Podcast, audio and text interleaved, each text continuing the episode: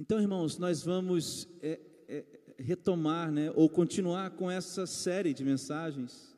Finalizando essa série, eu quero continuar pensando com você sobre como nós recebemos a palavra de Deus.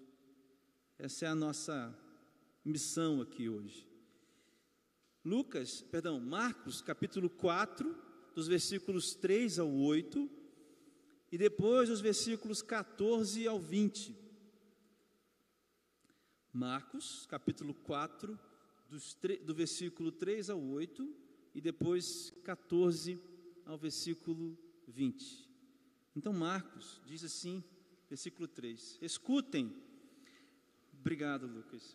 Eis que o semeador saiu a semear, e ao semear, uma parte caiu à beira do caminho, e vieram as aves e a comeram. Outra parte caiu em solo rochoso, onde a terra era pouca e logo nasceu, visto que não, logo nasceu, vista que não era profunda. Saindo, porém, o sol a queimou, e porque não tinha raiz, secou-se. Outra parte caiu entre os espinhos, e os espinhos cresceram e a sufocaram, e não deram fruto. Outra, outra enfim, caiu em boa terra e deu fruto. A semente brotou, cresceu e produziu a 30, a 60 e a 100 por um. Agora nós vamos, irmãos, para o 14 ao 20, que é a explicação de Jesus. O semeador semeia a palavra. Estes são os da beira do caminho onde a palavra é semeada. Quando a ouvem, logo Satanás vem e tira a palavra semeada neles. E estes são os semeados em solo rochoso, os quais, ouvindo a palavra, logo a recebem com alegria, mas eles não têm raiz em si mesmos sendo de pouca duração. Quando chega a angústia ou a perseguição por causa da palavra, logo se escandalizam.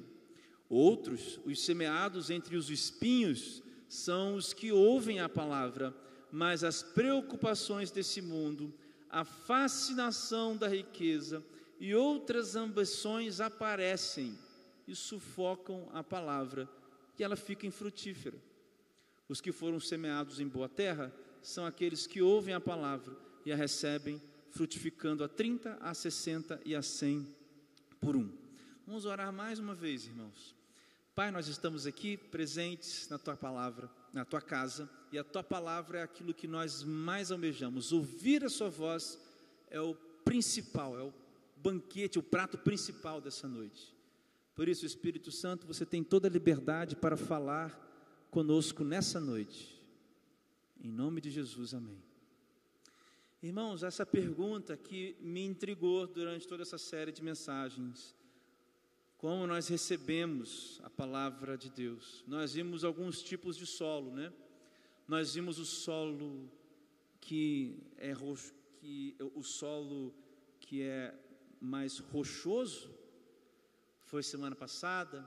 Na outra semana nós falamos sobre aqueles que caem na beira do caminho e vêm as aves do céu e pegam as sementes. E ainda sobrou, sobraram, verdade, na verdade, dois solos. Nós temos os solos ou o solo espinhoso e esse solo chamado aqui de boa terra.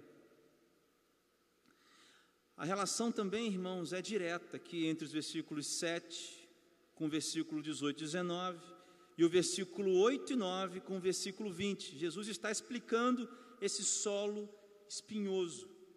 A minha intenção nessa noite, irmãos, é pensar com vocês, é, tentar fazer com que a gente é, consiga é, refletir com qual tipo de solo assim nosso coração está se parecendo mais.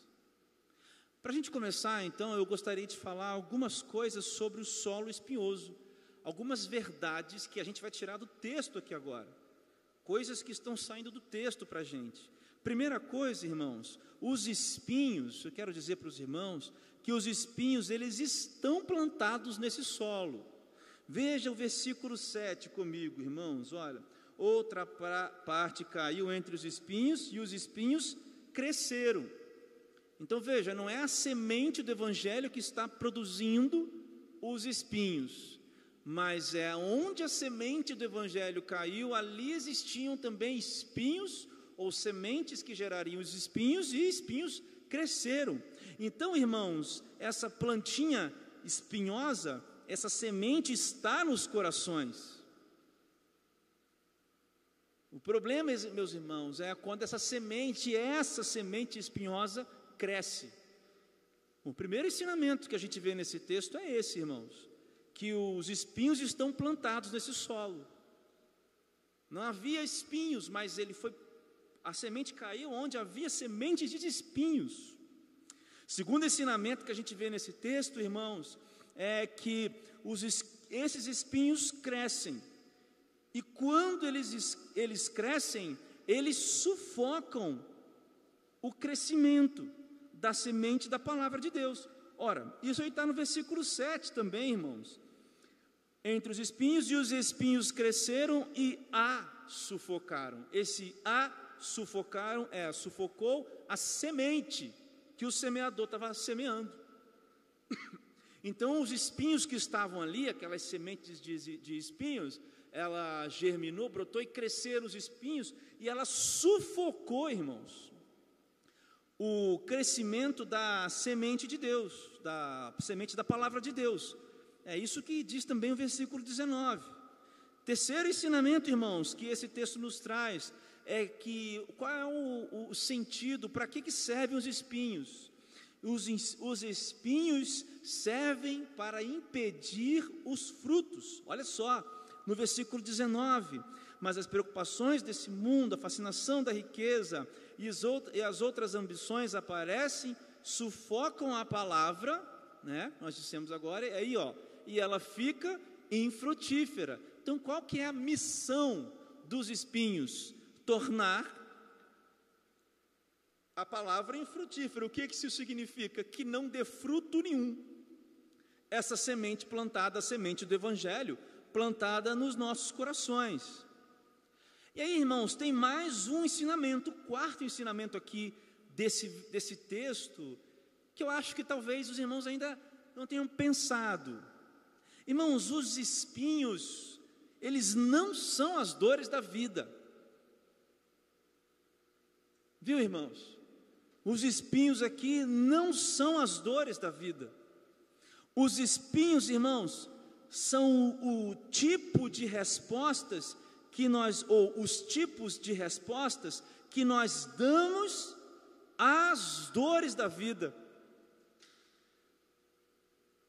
Os espinhos, irmãos, não são as dores da vida, mas os espinhos são os tipos de respostas que nós damos as dores da vida, eu posso ler o versículo 19, mas as preocupações deste mundo, veja, a fascinação da riqueza e as outras ambições aparecem e sufocam a palavra e ela fica infrutífera. Então, irmãos, não é as dores, não são as dores da vida que são os espinhos. Ah, quem é que consegue viver sem dor nessa vida? Quem é que consegue viver sem passar por, uma, por um problema, por uma dificuldade? Ninguém, irmãos. Então veja bem, irmãos: em primeiro lugar, os espinhos estão plantados nesse solo. Segundo, os espinhos crescem e eles sufocam o crescimento da semente da palavra de Deus. Terceiro, os espinhos servem para que a partir desse sufocamento as palavras, a semente não dê fruto. Não cresça e não dê frutos, obviamente. E quarto, os espinhos não são as dores da vida, os espinhos são as respostas que nós damos, a maneira que comportamos diante dessas dores da vida. Isso está claro, não está claro, irmãos? Para os irmãos aqui no texto. 18, vou ler de novo versículo 18 e 19. Os outros, os semeados entre os espinhos, são os que ouvem a palavra. Irmãos, veja que essas pessoas ouvem, mas as preocupações desse mundo, a maneira como nós nos colocamos diante das preocupações desse mundo, muitas das vezes fascinados pelo poder do dinheiro, muitas vezes ambicionando outras coisas, sufocam a palavra de Deus. Ok, chegamos até esse ponto e eu acredito que esteja claro para os irmãos. Como é que nós então, se o título dessa mensagem é Dos espinhos para a vida, o título da mensagem é Dos espinhos para a vida. A minha pergunta então é: você se identificou qual tipo de solo? Talvez esse seja esse solo espinhoso. Se você se identificou com isso, a pergunta é a seguinte: como sair dos espinhos para a vida? Eu quero te dar três ações práticas para a sua vida, para que, essa, para que essa plantinha espinhosa não cresça no seu coração quando a semente for plantada e dia a dia estiver sendo plantada no seu coração.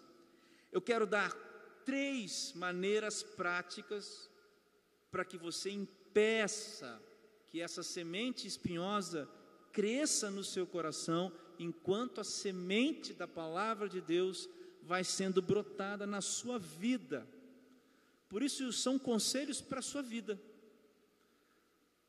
Vamos lá? Então agora, gente, vamos aplicar essa palavra a partir desses três conselhos práticos. Primeira coisa, como sair dos espinhos para a vida? Primeiro, mate a idolatria. Mate a idolatria pois a idolatria é a água que rega os espinhos. Mate a idolatria, pois a idolatria é a água que rega os espinhos. Veja, irmãos, a versão NVI traz o versículo 19 da seguinte maneira: a nossa versão traz o fascínio da riqueza, né? Mas a NVI traz o seguinte: vem as preocupações, essas sementes são lançadas então muito obrigado, muito obrigado, Rive. Mas quando chegam as preocupações dessa vida, aí olha só, o engano das riquezas e, os anseios por outras coisas, essa versão da NVI. A ideia, irmãos, aqui é de que quando as dores da vida vêm, e elas vêm, nós estamos nos alicerçando em outra coisa, irmãos, que não seja a própria palavra que foi plantada. E é, é óbvio que ela não vai crescer, porque quando essa palavra precisa criar raiz, nós estamos regando a outra semente, que é a semente dos espinhos. Irmãos, o que é a idolatria? Veja, irmãos, idolatria, veja só, hein? Idolatria é a devoção ao que quer ser Deus a alguma coisa que quer ser Deus. Idolatria é a devoção ao que nós queremos que Deus seja e que não é Deus. De novo, irmãos, idolatria, irmãos, é a devoção ao, a alguma coisa que ou a alguém que queira ser Deus.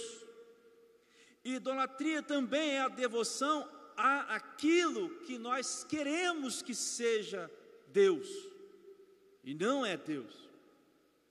Por isso que a NVI traz o engano das riquezas, e é por isso que eu disse que os espinhos não são as dores da vida, porque as dores da vida é, são características inerentes da vida.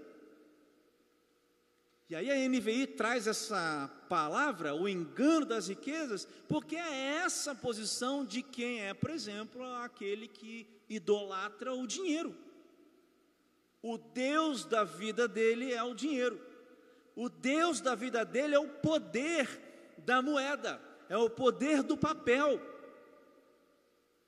A devoção dele é aquilo que ele acha que é Deus.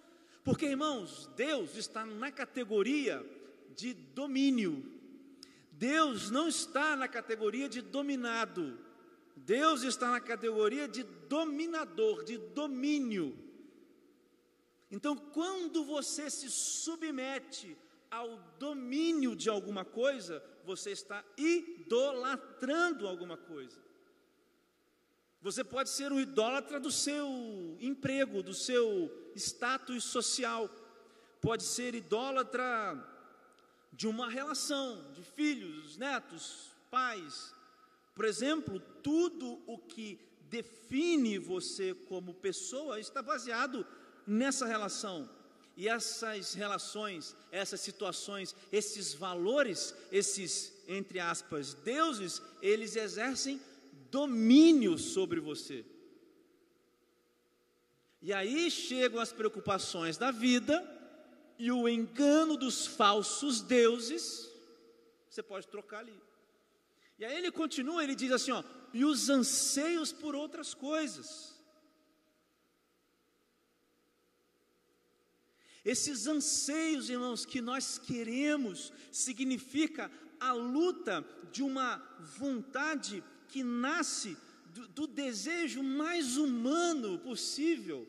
Irmãos, nós vivemos, deixa eu tentar explicar, nós vivemos numa sociedade, irmãos, onde é, é, é, eu preciso olhar para o meu coração, eu preciso olhar para dentro de mim, eu preciso encontrar a minha verdade, eu preciso me satisfazer, eu preciso me, eu, eu, eu, a mim, eu, a mim.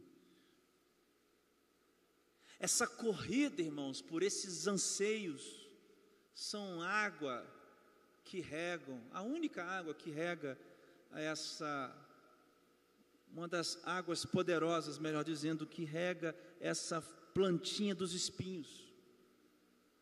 Porque também, irmãos, é fruto de uma outra idolatria ao Deus eu. Ao Deus eu. E é horrível esbarrar com gente idólatra do Deus eu, do Deus de si se a si mesmo se faz o Deus de si. A palavra, irmãos, aqui é a seguinte, ó. A ideia aqui, engano das riquezas e anseio por outras coisas é quando a gente não dá a Deus o lugar que é de Deus em nossas vidas. Irmãos, quando não existe isso, tudo é idolatria. Nós não estamos na categoria de dominadores, nós somos os dominados, irmãos. Às vezes criamos falsos dominadores e nos submetemos a eles, irmãos.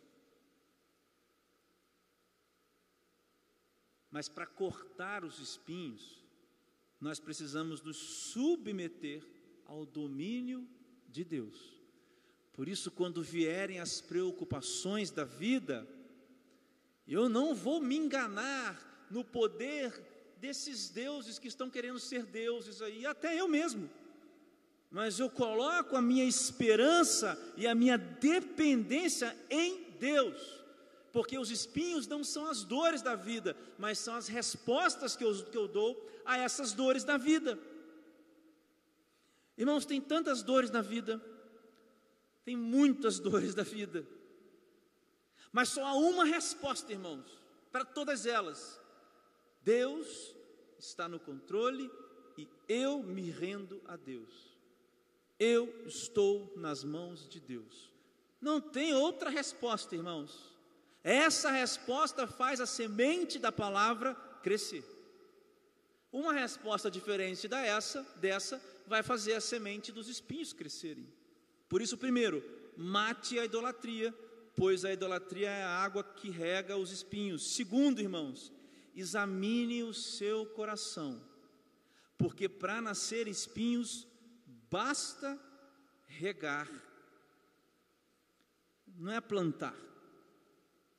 Veja, irmãos, examine o seu coração, porque para nascer os espinhos você não precisa plantar a semente do espinho, você só precisa regar a semente do espinho. Mais uma vez, irmãos, examine o seu coração, porque para nascer espinhos, só basta regar, não é necessário plantar espinhos, eles já estão lá. Veja o versículo 7 diz assim: Outra parte caiu entre espinhos que cresceram Outra parte caiu entre espinhos que cresceram.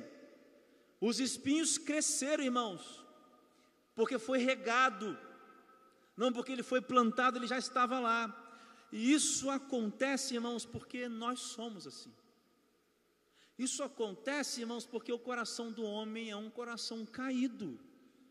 Você tem vários versículos, você tem provérbios, você tem salmos, você tem Eclesiastes, você tem Paulo falando em Filipenses, você tem Paulo falando em Romanos, falando em Colossenses, vou pegar um texto de Romanos. O bem que eu quero, esse eu não faço, mas o mal que eu não quero, esse eu faço. É o coração do homem corrompido pelo pecado, irmãos.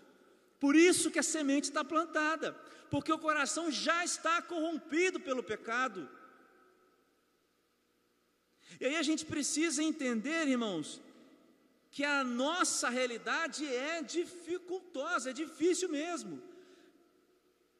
Veja só, irmãos, o que está dizendo, por favor, Mateus 6,33.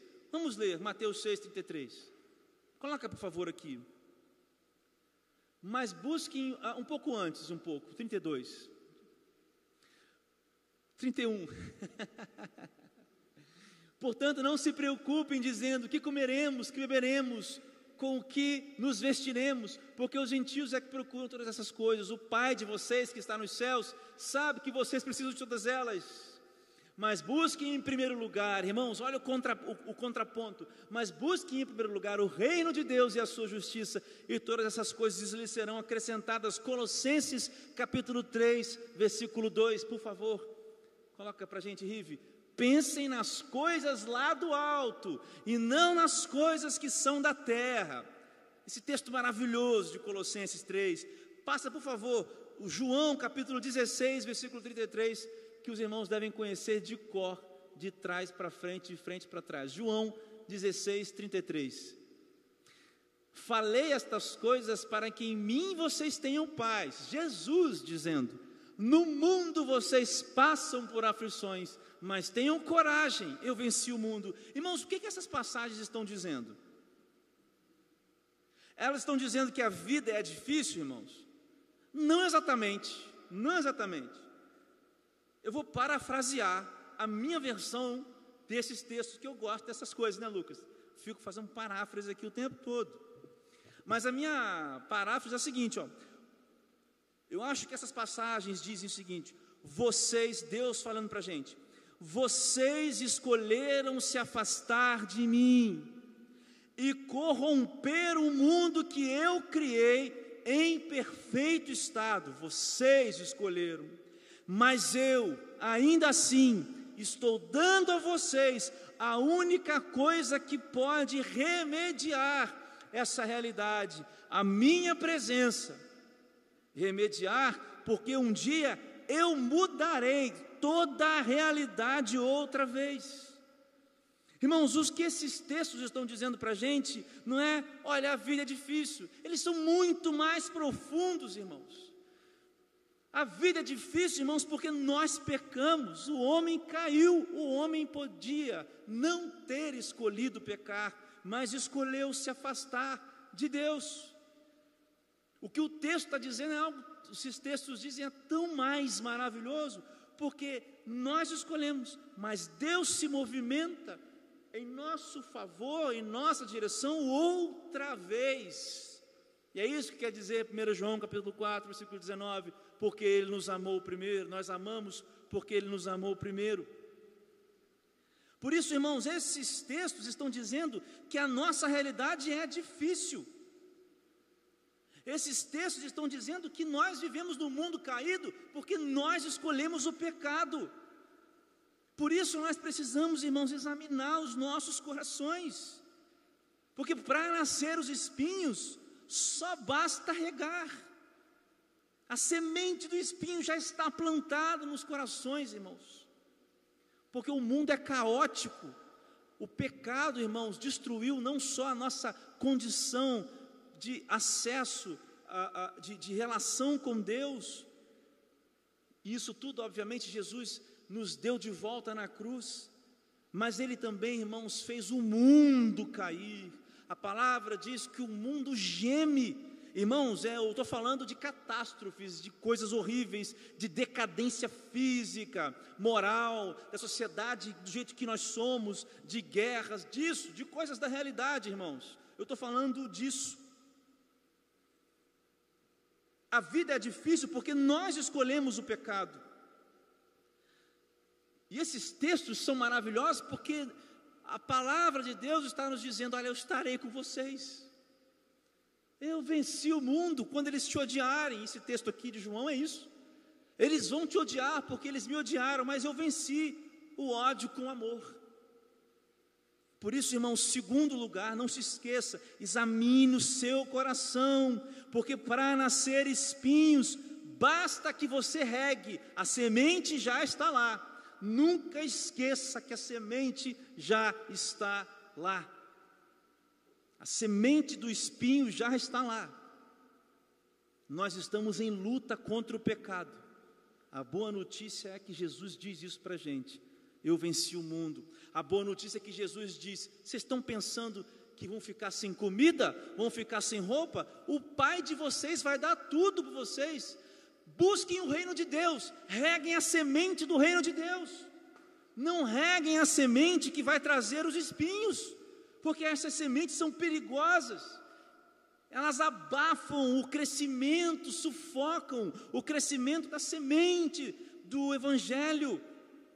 Querido, isso é muito importante. Isso é muito importante. Terceiro ponto, e terceiro, meu terceiro é, minha terceira ah, prática aqui que você pode ter para sair dos espinhos para a vida.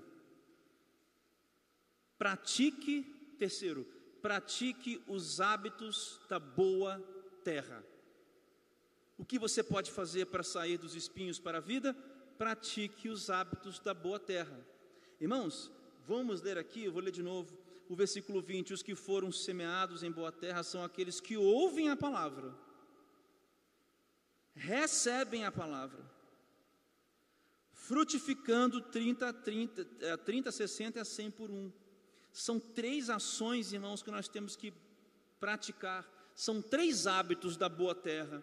Primeiro lugar, esses hábitos da boa terra, o primeiro hábito desses três é ouça atentamente a palavra de Deus. Ouça a palavra de Deus.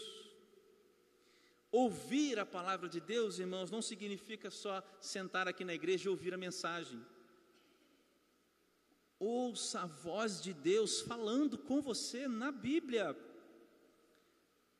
Quando eu digo ouça, eu digo leia.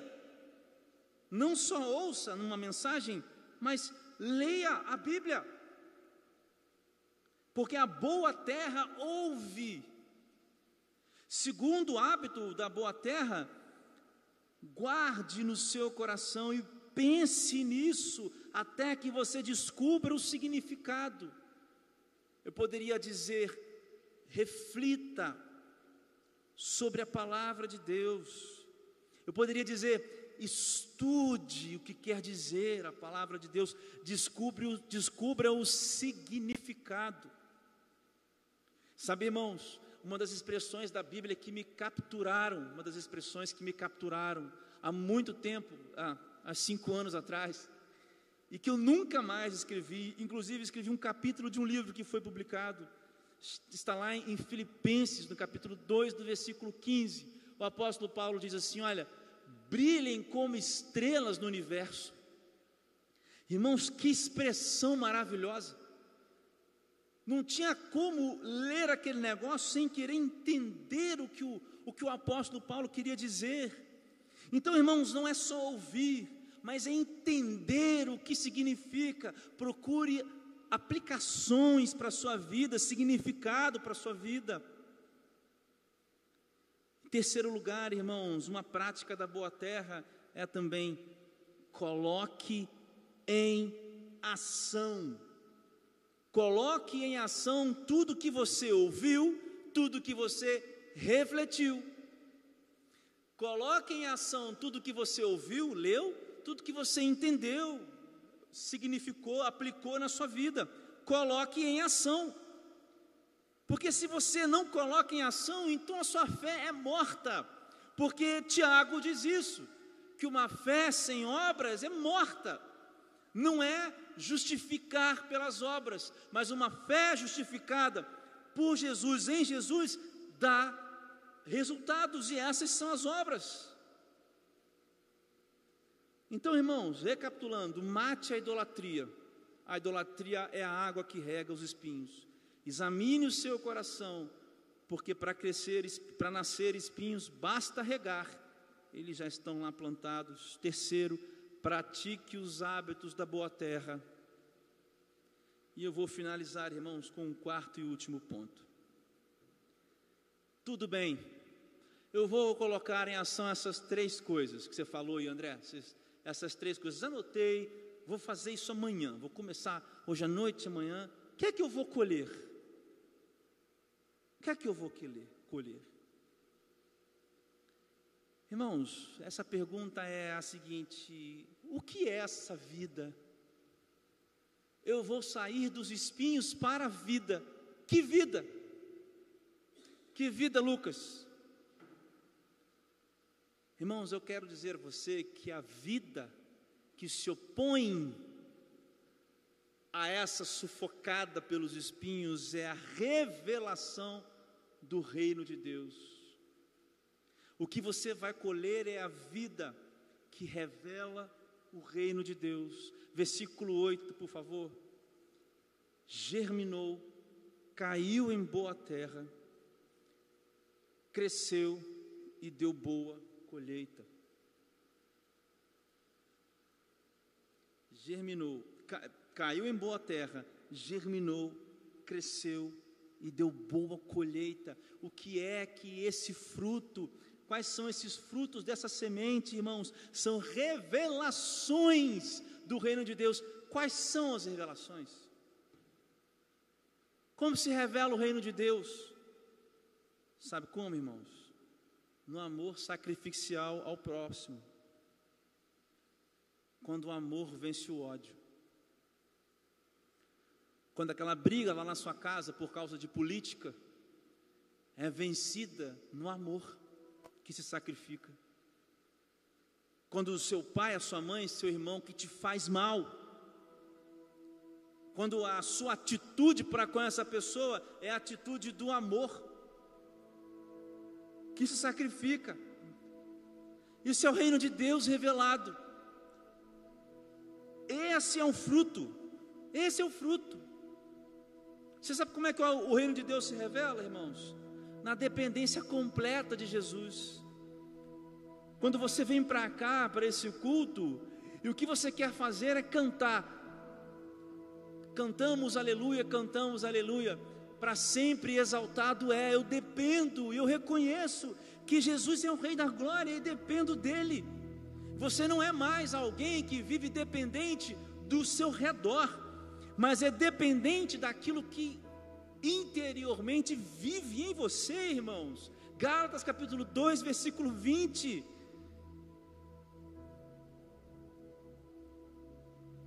Você sabe como, irmãos, que se revela o reino de Deus?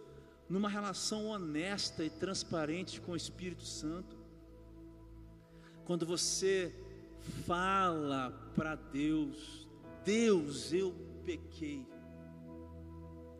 eu errei, eu menti, eu roubei, eu traí, eu isso, eu aquilo. Honestidade com Deus, isso é revelação do reino de Deus. Revelação do reino de Deus é nunca mais se sentir sozinho. Nunca mais. Porque alguém te conhece 100% Deus. Você quer ver como que se revela o reino de Deus? Naquelas boas e diárias conversas que a gente tem com Deus. Irmãos, nas conversas diárias que nós temos com Deus nessa relação que vai crescendo, irmãos, com Deus a, a partir dessas conversas, a amizade. O reino de Deus revelado é quando alguém pode ser chamado de amigo de Deus. Isso é o reino de Deus revelado.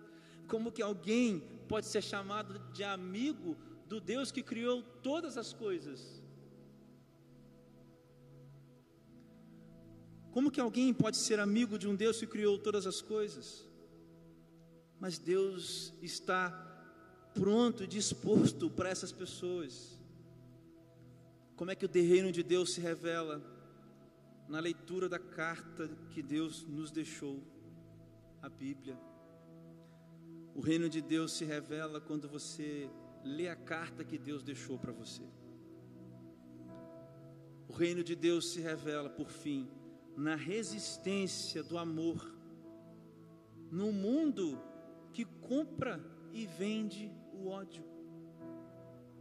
O reino de Deus se revela quando você é a resistência, irmãos. Quando o amor é a resistência. Quando o mundo está se separando, quando as pessoas estão segregando, nós estamos ajuntando quando os excluídos estão sendo varridos para debaixo da mesa, nós estamos abraçando.